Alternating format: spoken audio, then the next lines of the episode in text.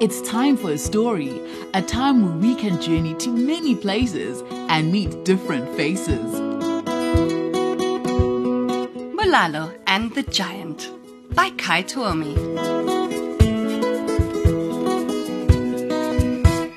Mulalo could talk to the animals, and he always helped where he could. He rescued the weaver bird's babies from a snake that had crept into her nest. He convinced Aardvark to stop wrecking an anthill and leave the ants in peace. And when he found a fish flopping about helplessly on the riverbank, where a mean giant had left him, Mulalo kindly flipped the fish back into the water. Mulalo walked along the road that ran next to the river. He hadn't gone very far when he heard giant was stomping through the bushveld. Then Mulalo saw him sit down right in the middle of the road. Thump! The giant was so big. Mulalo knew at once that he would not be able to get past him. Hello, said Mulalo. Could you please move? Do you have any money? asked the giant. Um, no, said Molalo. Well, I'm not moving until I get something from you. The giant thought it over for a moment. Hmm, I suppose you could try and make me laugh. If you tell me a good joke, I'll let you pass. So Mulalo told the giant a joke. It was about a monkey and a giraffe, but it wasn't very funny. The giant just looked at Mulalo. You'll have to do something else. Ooh, let me think. Ah, do you see that baobab tree over there? Mulalo nodded. Get me a pod from the top of the baobab, and I might think about letting you pass. Mulalo ran over to the baobab tree. He tried to climb up the tree, but the trunk was very wide and very slippery. He just couldn't get a good grip. Suddenly, something flew past his head.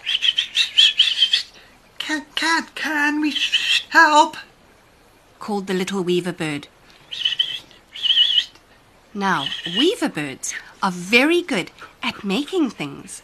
They quickly collected grass and reeds and plaited them together into a long rope. They hung the rope from the top of the tall baobab tree. Thank you. Mulalo climbed up the rope and got a baobab pod from the very top of the tree.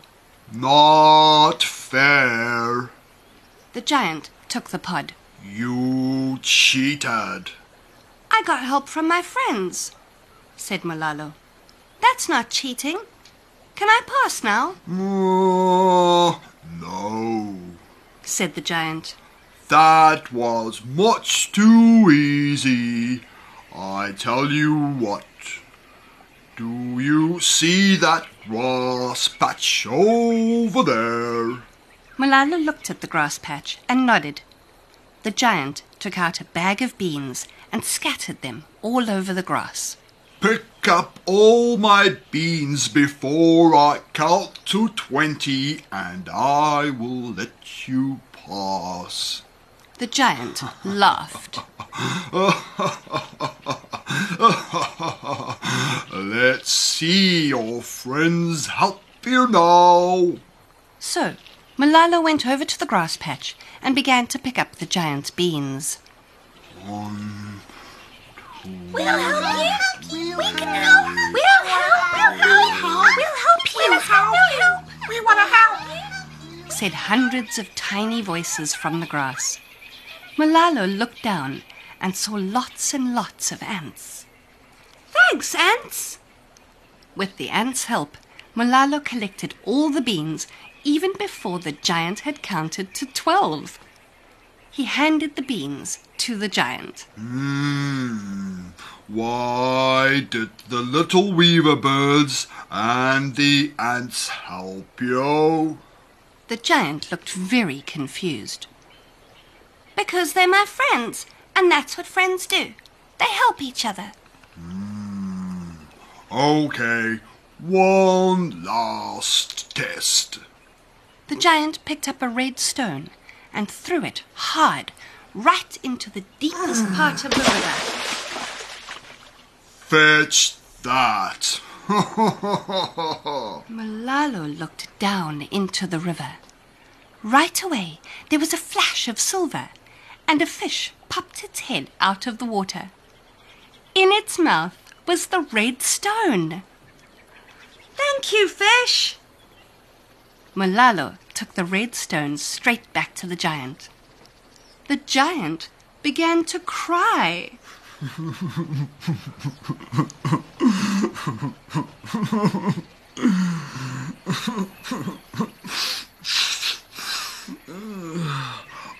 I wish the animals help me like they help you.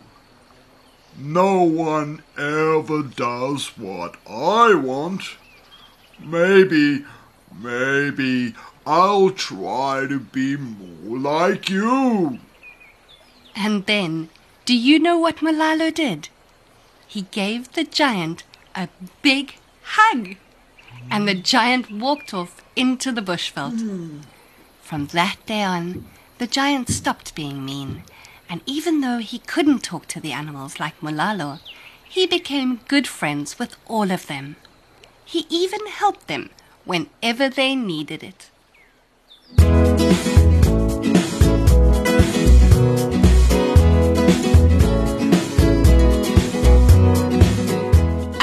Come to the end of today's story on Nal'ibali, produced by Vion Finter, Cassie Lowers, and Leon Fisser. Be part of Story Power with Nal'ibali and read a story anytime you want. If you would like more stories for your children, visit nalibali.mobi from your cell phone, where you'll find a number of stories in a variety of languages available for free. You can also find Nal'ibali on Facebook and MXit. Look out for the Nal'ibali supplement with great stories and activities available in various languages in the Sunday World in KwaZulu Natal, Gauteng, and the Free State, the Sunday Times Express in the Western Cape, the Eastern Cape's Daily Dispatch on Tuesdays, and the Herald on Thursdays. Nali,